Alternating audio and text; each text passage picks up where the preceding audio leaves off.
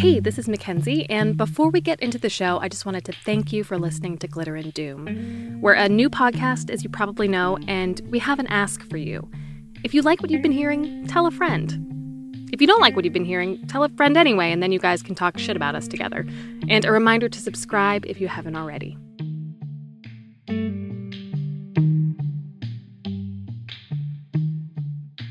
From BRIC in downtown Brooklyn, I'm Mackenzie Fagan, and this is Glitter and Doom, a show about artists and cultural creators who are responding to the most pressing issues of our times.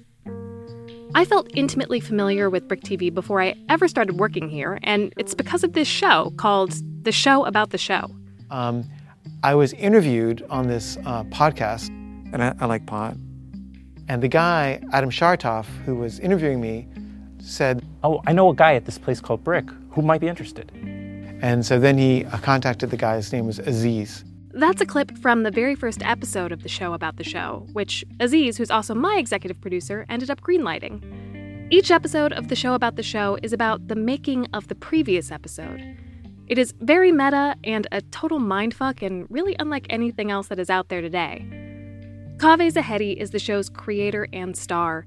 He's a documentary filmmaker who's been making movies for about 30 years now, and before we booked him on the show, the only things I knew about him were through season one of the show about the show, which I was really into, and this New York Times Magazine profile that came out in October, coinciding with the launch of season two. The title of the piece is A Filmmaker Bared His Soul. It ruined his life. The subhead continues Kaveh Zahedi's abject, self defeating, ethically questionable, maddeningly original approach to documentary. Complicated guy. And the more I watched of his work, the more I too found it questionable and maddening. Like every woman who appears in the show about the show, Kaveh's like, I wonder if she wants to have sex with me. Even when it's pretty clear that these women are only interested in him professionally or creatively or just as friends. But that's all part of Kaveh's thing. If he has a thought, he's gonna say it.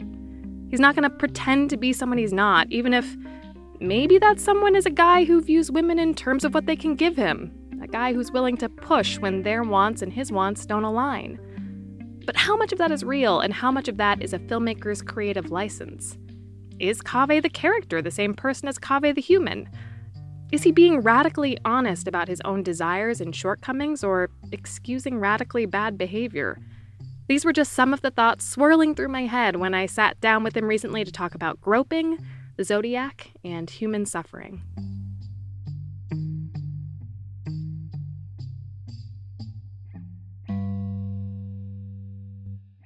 Kaveh Zahedi, thank you for joining me today. Yeah, you're welcome.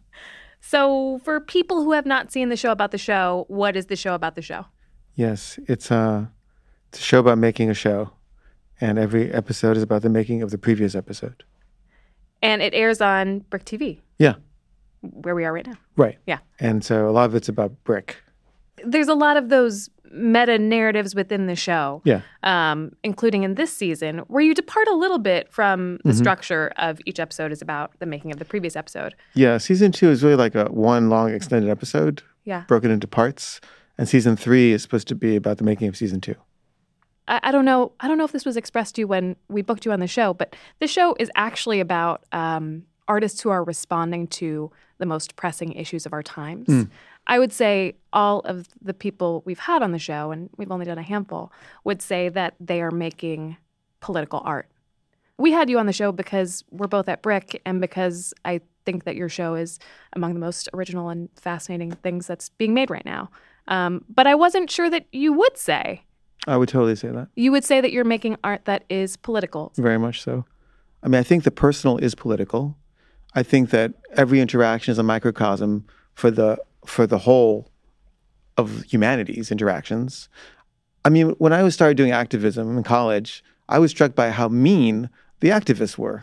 You know, they were arrogant and they were snotty and they were like Marxist Leninists. And it was just like, you guys don't even understand the, the basic fundamental idea of communism, which is that we're all one. And so there was this real disconnect between what they were preaching and thought they were doing and what they were actually actually doing. Because they certainly weren't changing the world. They were just polluting the space that they were actually in. And I was doing the same thing. Like I was also uh, an asshole in my personal relations constantly. And had some notion of like making the world a better place. So there was an idea of like, let's just take responsibility for the space that we are actually creating and our own footprint emotionally and psychically. Your style of filmmaking, it mashes up this sort of direct to camera monologue, reenactments. There's some actual documentary as well. There's animation at times. Would you say that generally it falls under the, the realm of personal documentary? Yeah, totally.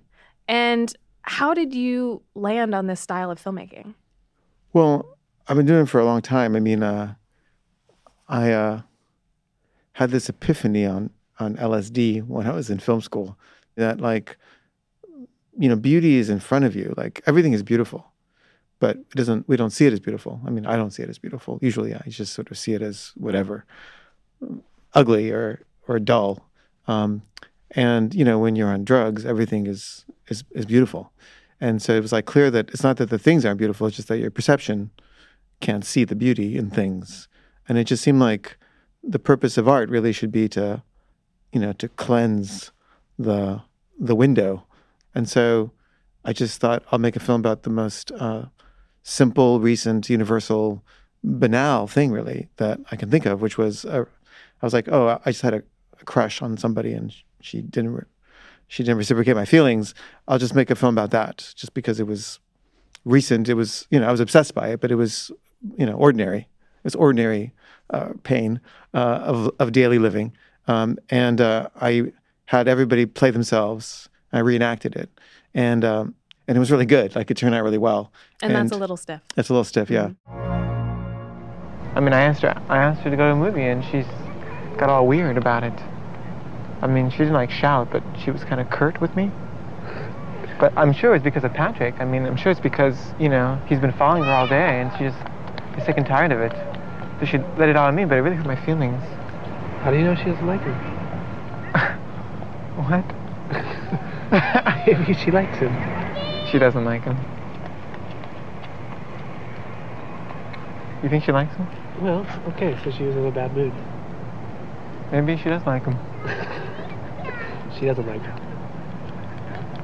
She did snap at me. I'm sure it's because Patrick was getting on her nerves. That makes a lot of sense. And so then I just kept going, and it just kind of morphed gradually from film to film into this style. And do you find that by reenacting the mundane or things from your own life that you are able to see the beauty in it in a way that you aren't when you are living your normal life? Yeah, the beauty and the humor, and the and the maybe even the the, the meaning of things. Um, the camera notices things that you don't notice, you know, and you're able to have this perspective outside yourself that's really kind of amazing. Is Kaveh the character who you play in your shows and your films? Is that the same Kaveh as the Kaveh I'm talking to right now in real life? Um, mostly, the New York Times person said uh, something like more muted, more guarded, and bleaker. So I think Did that ring true? Yeah, it does. I mean, I think I'm just a little more like uh, mellow and toned down, like now, than I am when I'm reenacting something. Right. I feel like most people, when we're telling a story about ourselves, unconsciously or consciously, we edit the story to make ourselves look better. Mhm. But you don't seem to do that. Yeah. Is that a conscious choice that you make to not present yourself in the best light? Yeah, I mean, I think it's it's it's boring and annoying when people do that, and I think you know the art of it requires like radical honesty, and also the drama of it requires, you know, that you emphasize certain things and not others. So you're constantly sort of cherry picking what parts of the uh, thing you're going to reenact and what aspects of your personality or, or, or your behavior are going to are going to be interesting. It's usually the things that are ethically, you know, ambiguous or dubious. Right. I mean, you present instances where you behave very badly. Yeah, one And- could one could say that. I'm just thinking about like I'm a sex addict, right? You are very forthright about the fact that you groped women without their consent. yeah. Well, I mean, I think what I'm trying to do is sort of like give a more accurate map of the human. Like there's a map of the human that is, I think, not realistic and not true.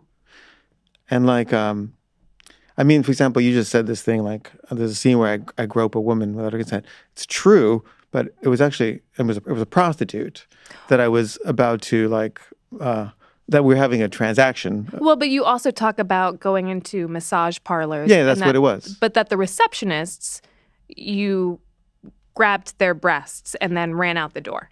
Yeah, you're right. I did do that. but the receptionists were were also prostitutes. I mean, it wasn't like it wasn't like a, a secretarial job. But they may not have been sex workers. I mean, you know, they the point is they would not consent to it, and, Right. and the consent Whether or would be, not they were sex would be workers. usually financial. You know, Right. like I wasn't paying for the thing I was that they usually get paid for. right. Whether or not they were sex workers, consent is important. Right. Right. Right. No, I mean, no, I'm not proud of that.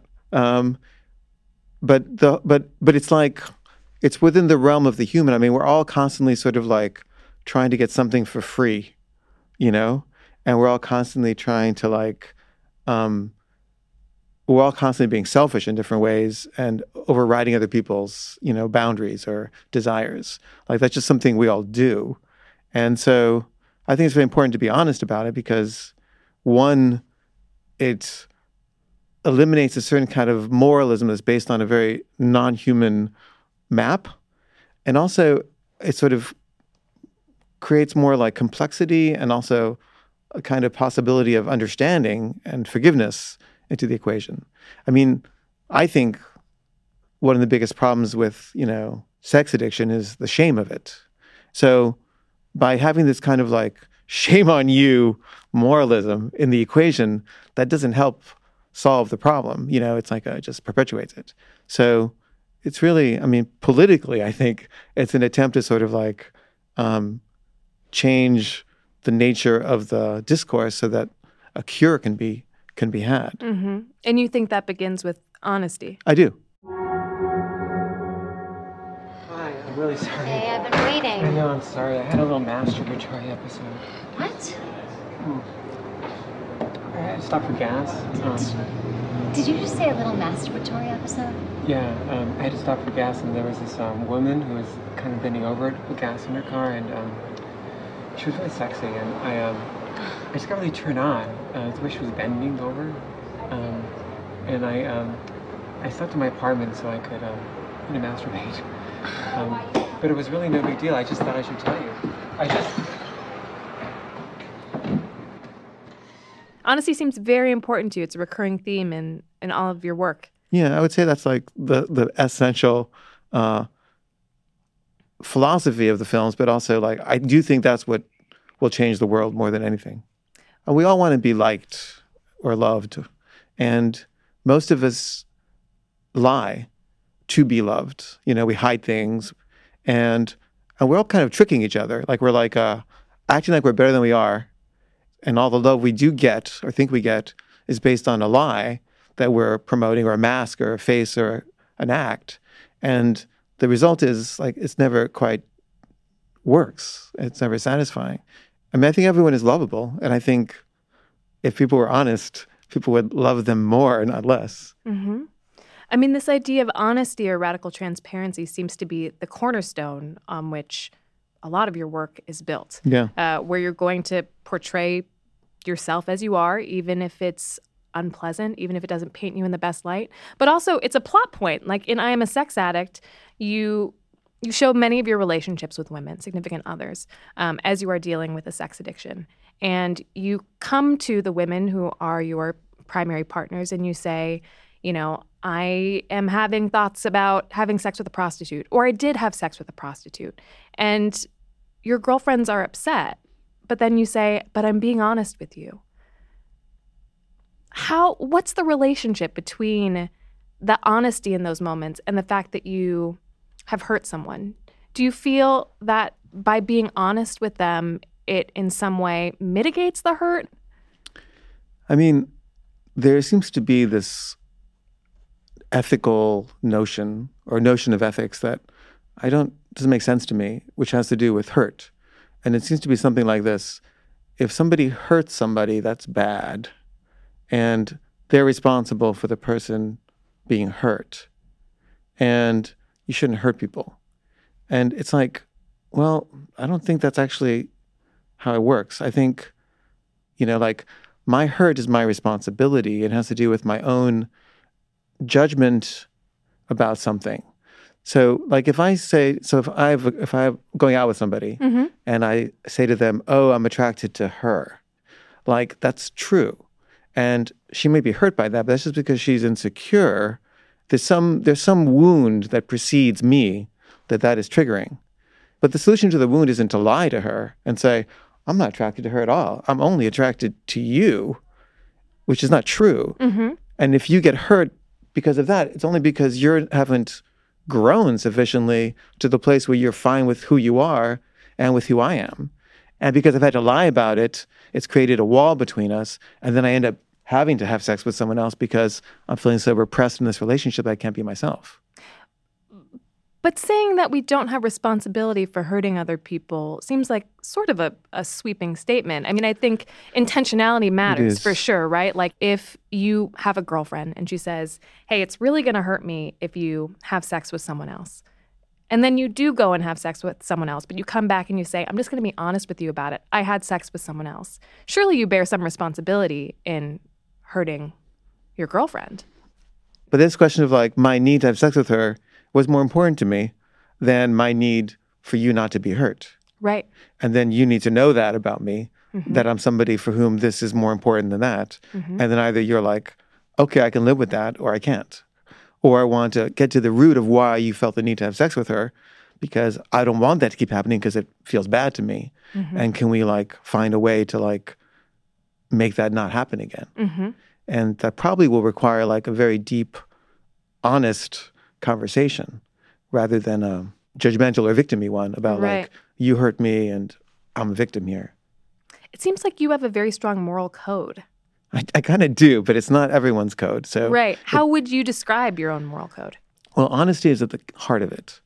And part of the reason for that is because I actually don't think that we can know what's right and wrong. All we can know is like what's true for us.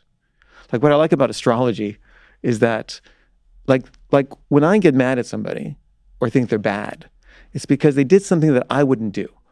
Like for example, I don't know, my wife isn't talking to me right now, right? We have kids.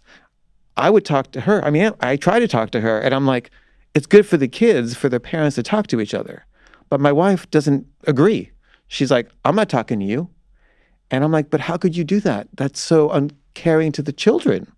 To me, that seems ethically wrong. Hmm. To her, she has a totally different model of what it is. And I don't even understand what her model is, but but because there isn't honest communication, I am I am using my own um, assumptions and my own needs and desires and imposing them on her.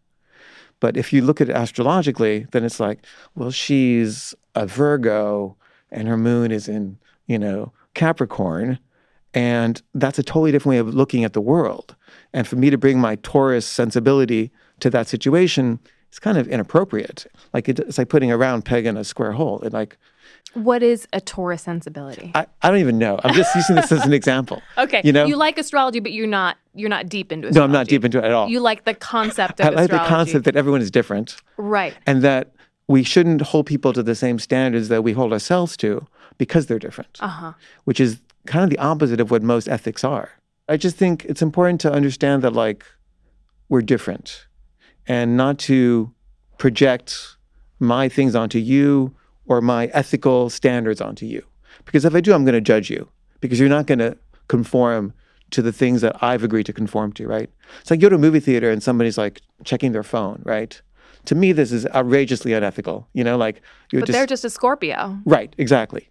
I don't know what that means, but I don't either. But it's like they have a different system, you know?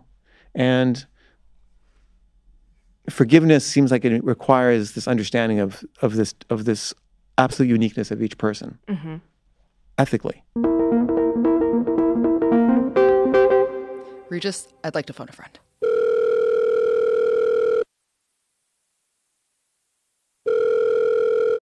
Hi Corinne. Hi, Mackenzie. Um will you introduce yourself? Oh gosh, my name. Yeah, I'm Corinne. I am a playwright. I also teach in an English department at a college. I have um, a master's technically in philosophy and religion. I pursued that master's within a department that was called philosophy, cosmology, and consciousness. And as part of this degree, you also studied the cosmos, sort of writ large. Uh, yeah. like not like not in an astronomy type way. In an astrology type way. So it turns out that like everyone I was in school with was an astrologer. I feel like I don't wear my woo so much as other people. You know, I'm like a crystals in my pocket sort of person, not like a crystals around my neck sort of person. Right. Uh, so you did not go to school for astrology, but you did take an astrology class, and a lot I of your peers were astrologers. Okay, so that is the baseline of your knowledge. That's you right. read a book, you took a class, and you've had a lot of readings performed on you. Yeah, and it's been a lot of years, so I don't even remember all that well. Perfect. This sounds uh, like you are exactly the person I want to talk to. Um, can you read somebody's birth chart for me? is that irresponsible? And if it is, do you care? Oof. I I can certainly um, try to read someone's birth chart just as long as all of your listeners understand um, that I am working with faulty knowledge. Great. Many grains of salt, listeners. Many, many grains of salt. Okay. Yeah. Um, okay, so we're going to look at his birth chart and you're going to look at the planetary alignment and tell me what the positions of the planets might say about this person's personality. That's right. Yes. Great. Okay. Um, all right. April 29th, 1960. This is publicly available information on wikipedia.org. And location, um, he was born in Washington, D.C. Okay. So, with that information, I'm going to send you this birth chart. So it's a circle. I'll describe it for people who have not seen a natal chart before. So it's right. a circle that's divided into the 12 signs of the zodiac, and those are around the edges of the circle. And then it looks like um, a series of connected lines. Inside mm-hmm. the circle. Great. And so then also in the um, in the inner circle, like just inside of the zodiac symbols. Mm-hmm. You can see other little symbols, and those are the planets. I'm I'm entirely, almost entirely, going to be paying attention, looking at this chart, to how the planets are connected to one another. Less about what houses the planets are in, or what um, or what zodiac signs they're in. Got it.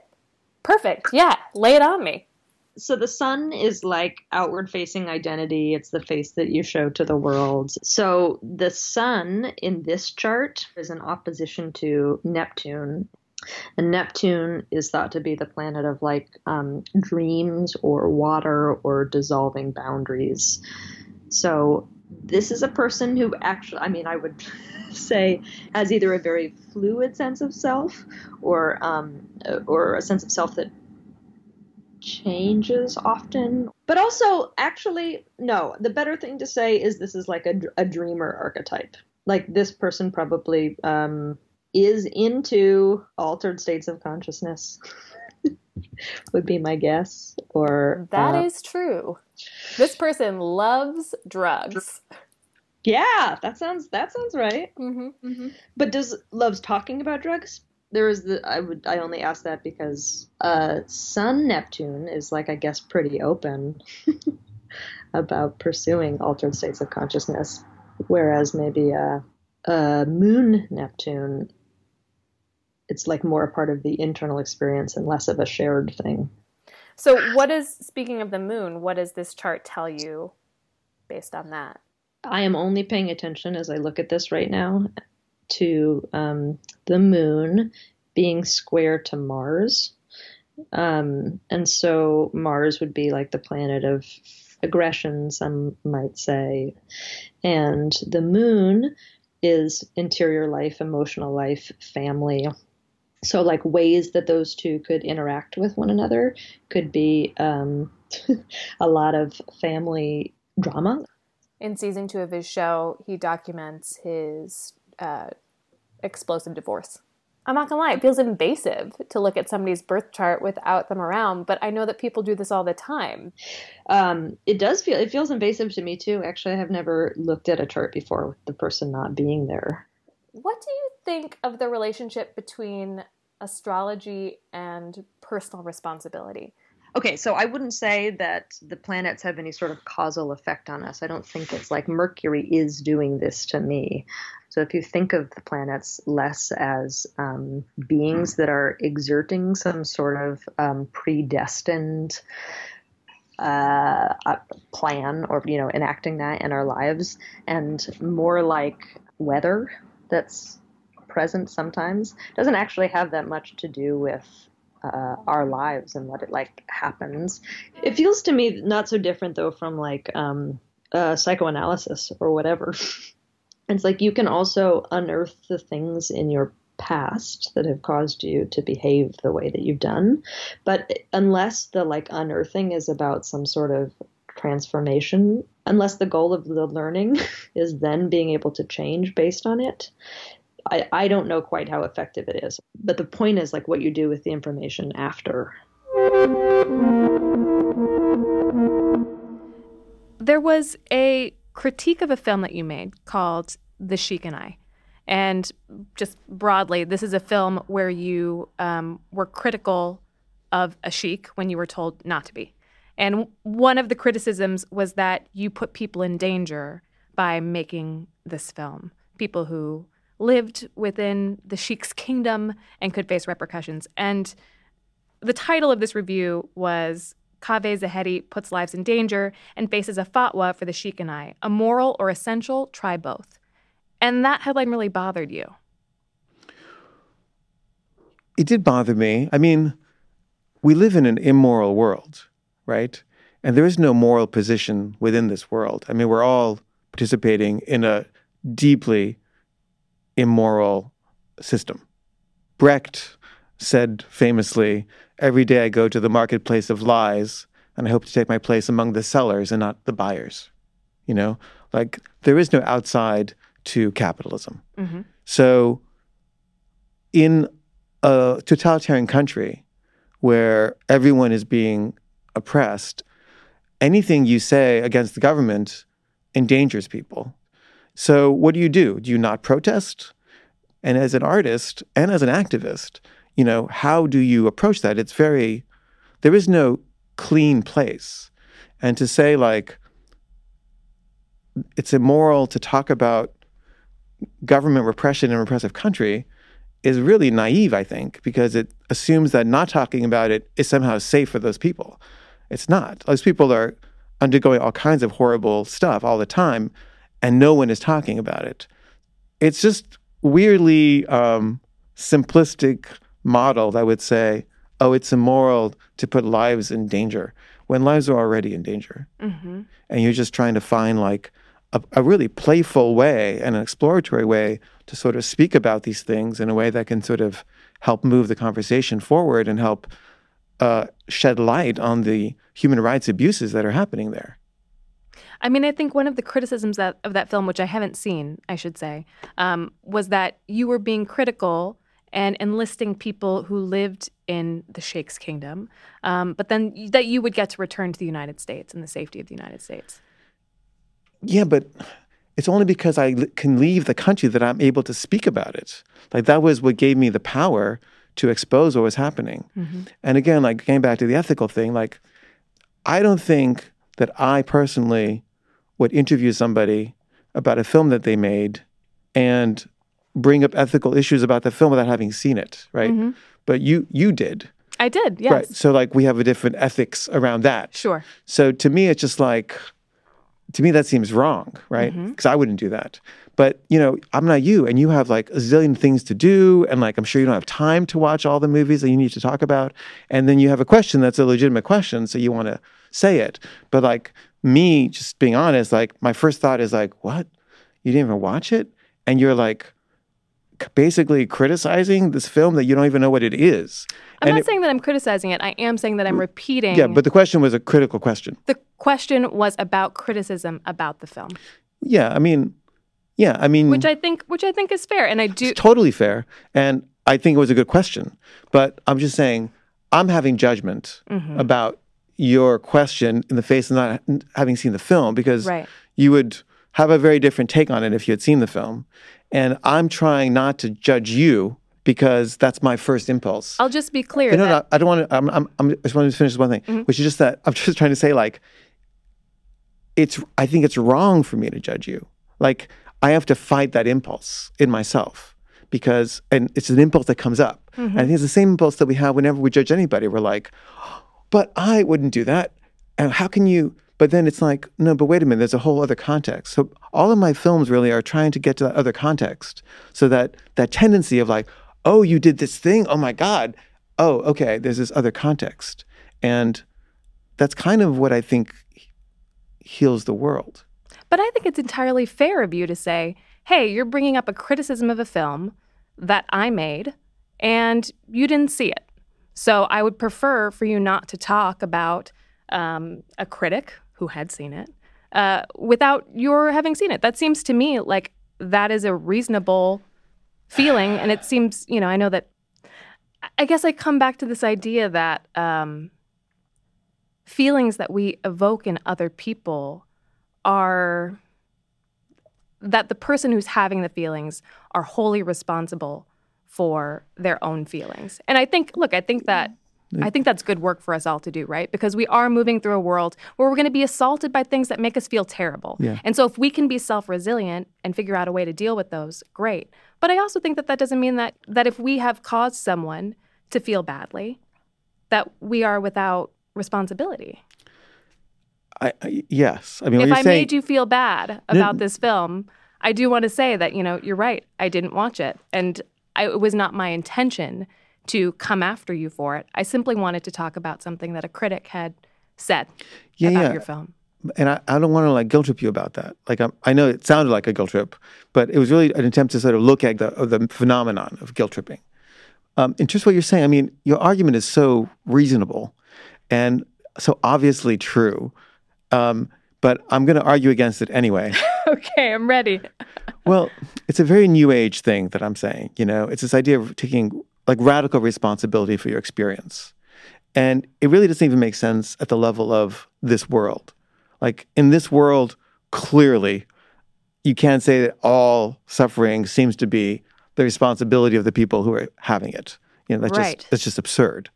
Correct. The only way it makes sense, if it does make sense in any way whatsoever, is an metaphysical model in which before this lifetime, people chose to have certain experiences to grow. And then we're responsible. Then we're like, you know, why did I choose my parents? Why did I choose my my traumas that happened, you know? Mm-hmm. And all those traumas were helpful to me in a spiritual evolution if I'm trying to get to a certain kind of spiritual place. Let's call it waking up from what I would call the dream of existence, right? But that's the only way it makes sense. Is if there's a previous incarnation and there's a future incarnation, and this is just like a dream along the way that we have to go through to wake up. Is that your spiritual belief? Is that Pretty your much. worldview? Yeah. my question about that, the thing that I find problematic, given that we do live in the world that we live in, is that it hews very closely to the idea that um, people who are rich and privileged are being rewarded by God in some way, right? yeah, yeah. And so that if we see people who are suffering, Right. it is somehow their own fault because yeah. they didn't do enough spiritual growth on Yeah, a yeah. previous I mean, it's like Hinduism and the caste system. Hmm. You know, like the untouchables Right. deserve to be poor, and and the Brahmins deserve to be rich. You know. So how do we reconcile those two things? Well, because I don't think it has. I don't think rich has anything to do with it, or poor has anything to do with it. I don't think. I mean, the world seems either absolutely unjust and pretty much hopeless, and things happen for no reason at all, and good luck, or it has meaning, and if it has meaning, I think it has to all have meaning. Like most people pick and choose their meaning. They're like, this is random, this is meaningful. You know, like I think that's absurd. Like either the universe is meaningful or it's not. Mm-hmm. And I think it is. And if it is, then everything has a reason. And injustice becomes something else. I mean, there is, I think, the need in our growth to be compassionate and to love and to help. Like that seems like a part of what waking up is, you know. But that doesn't mean that we don't take responsibility for our suffering, you know. Like, for example, my wife and I got divorced. It's on the show, right? Right. And there was a certain amount of suffering that came from that, you know, for me, for her, for the children, for people in our circle. And I'm sure she, uh, I'm, I think she feels victimized. And I have the same tendency. Like, I, I also tend to feel, my instinct is to feel victimized by the things that she's done to me. But if I look at it from a higher place, it's like all these things she did to me have forced me to grow. Like, she's been like this incredible teacher to me. Now, granted, there was no physical violence involved, there was no starvation, there was no torture. It wasn't like a severe example of, of cruelty or of, of uh, true suffering. You know, Right. it's just like a, the small sufferings of emotional daily life. Or I think somebody, you know, living under conditions of famine that a dictator has uh, has imposed on a country. I think it would be hard for that person to be like, but this is a great learning experience. I know. It's a it's totally hard and it seems heartless. It seems heartless to say, well, they just chose that experience in a past life for a learning experience. But I don't know how else to think about it except absolute utter despair. And maybe that's the right way, but it's not the way I'm doing it right now.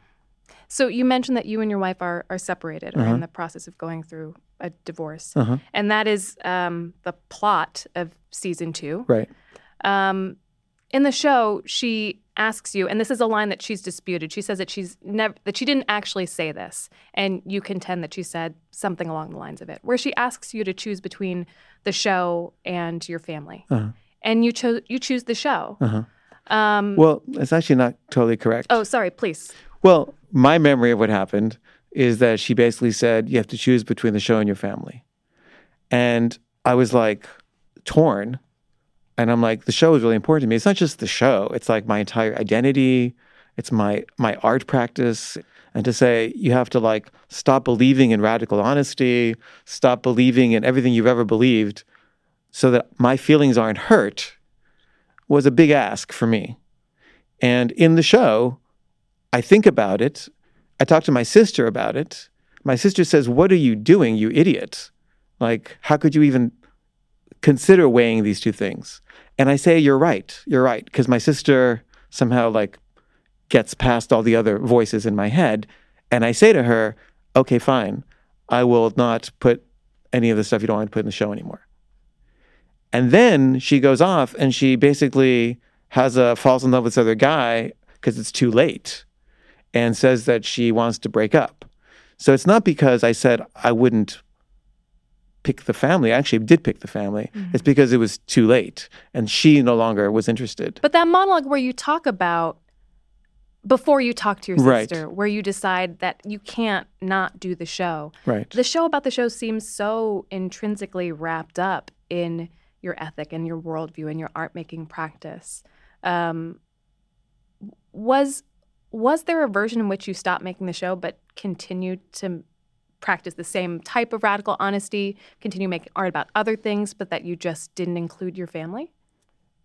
I mean, it would feel like a, it would feel like selling out to be like, okay, I'm just going to do what the entire bourgeoisie has always done and all of the middle class America believes and avoid this thing that I've been believing instead.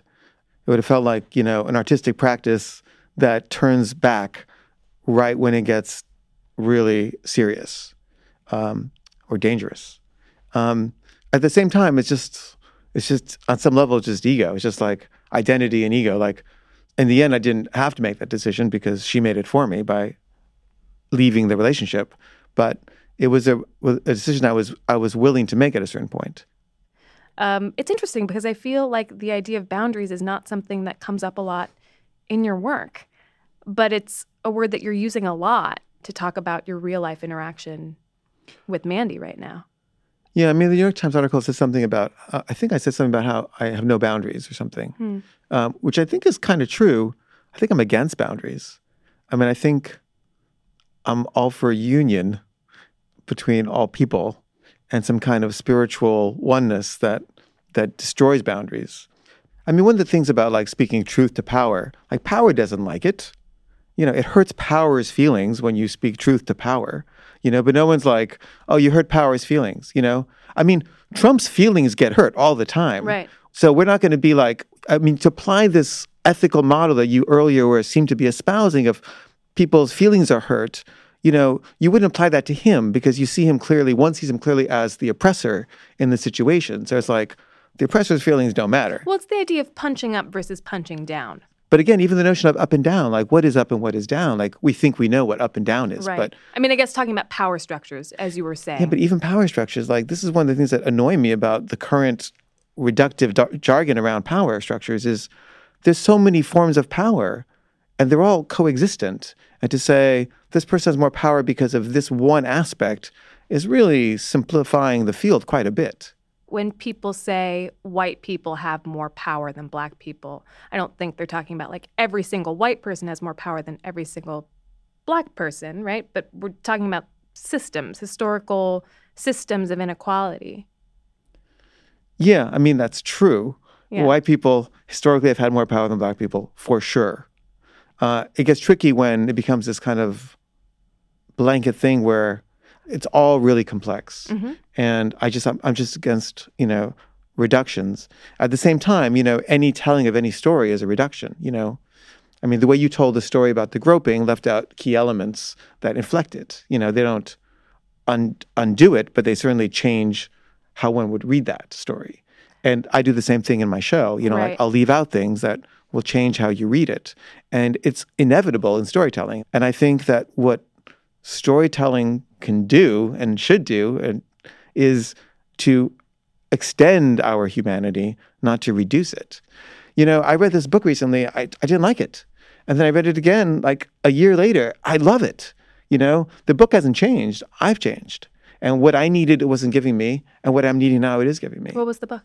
It's called A Course of Love. It's amazing. Who's it by? It's a channeled book.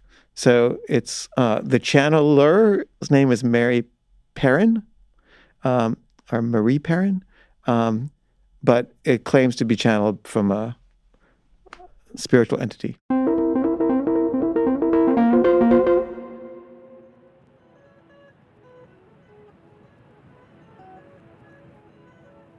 A Course in Love is a book that was written in 2001 by Mary Perron. Well, not exactly written, more like received?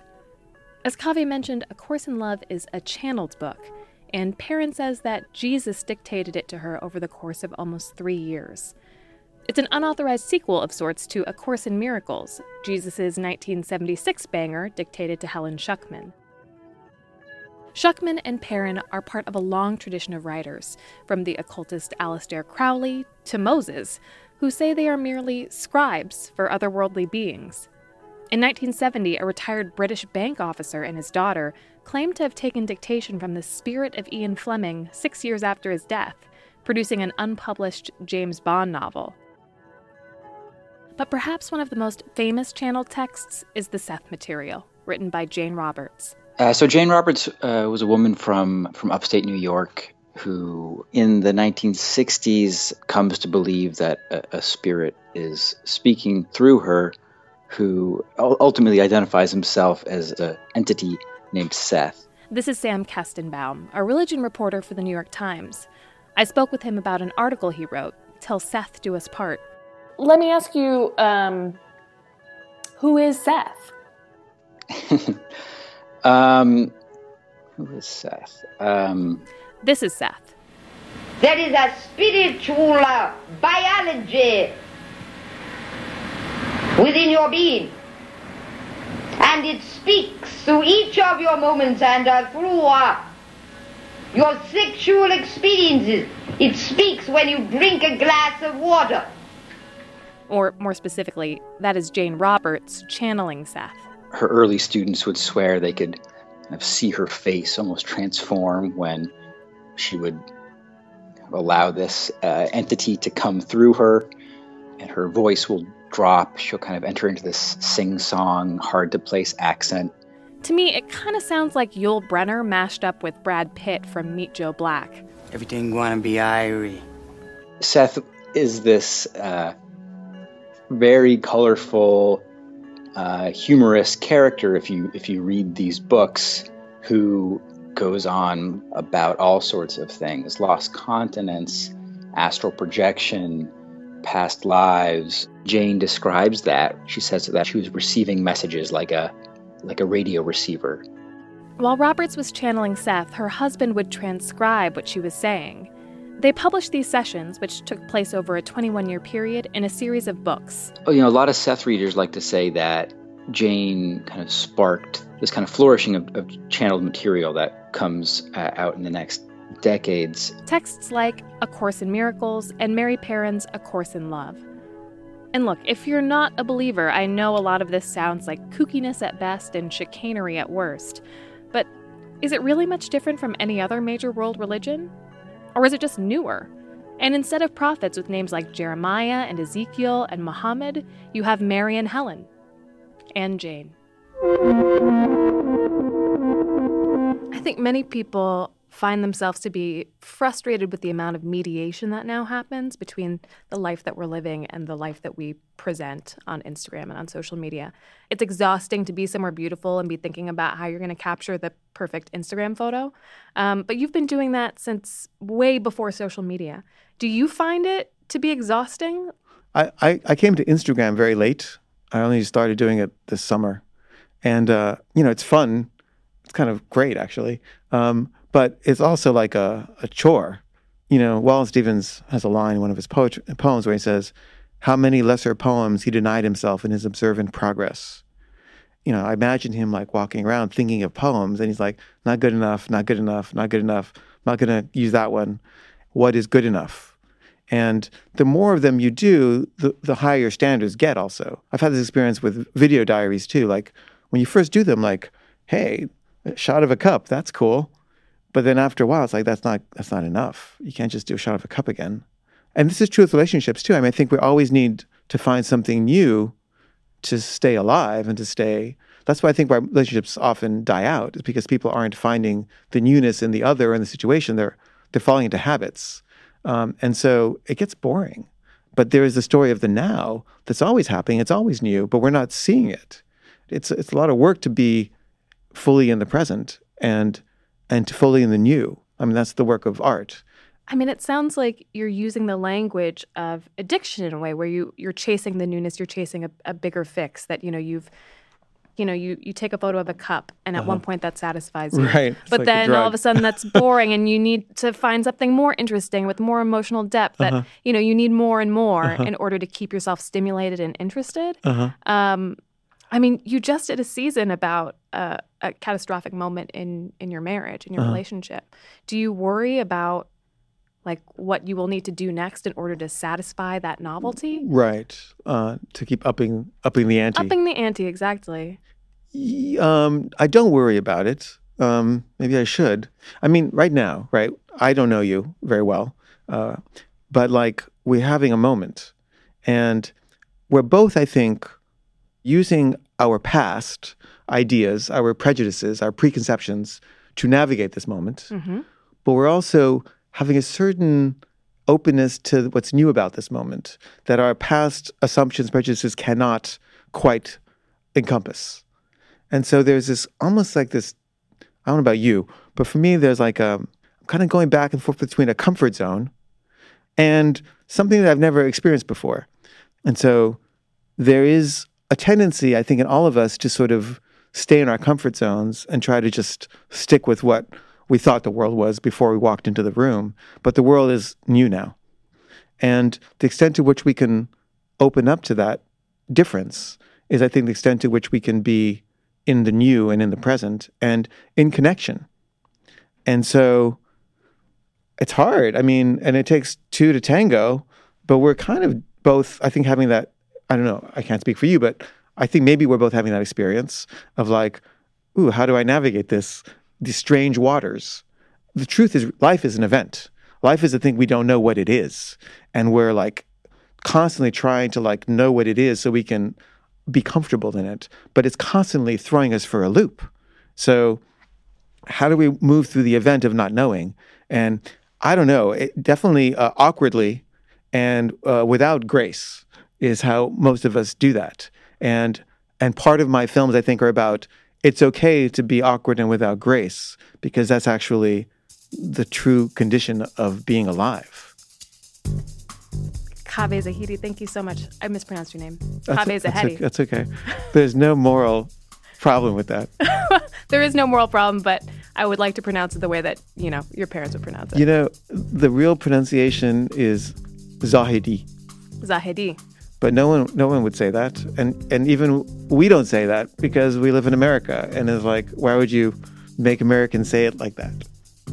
All right, fair enough then. Um, Caveh Zahedi. Okay. Thank you so much for joining me. My pleasure.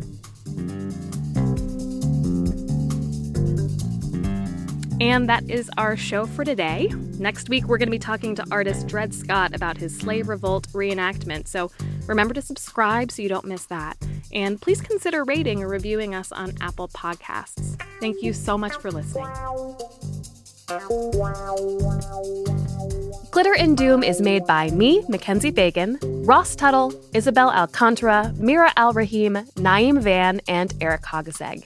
It is executive produced by Jonathan Leaf, Sasha Matthias, and Aziz Isham.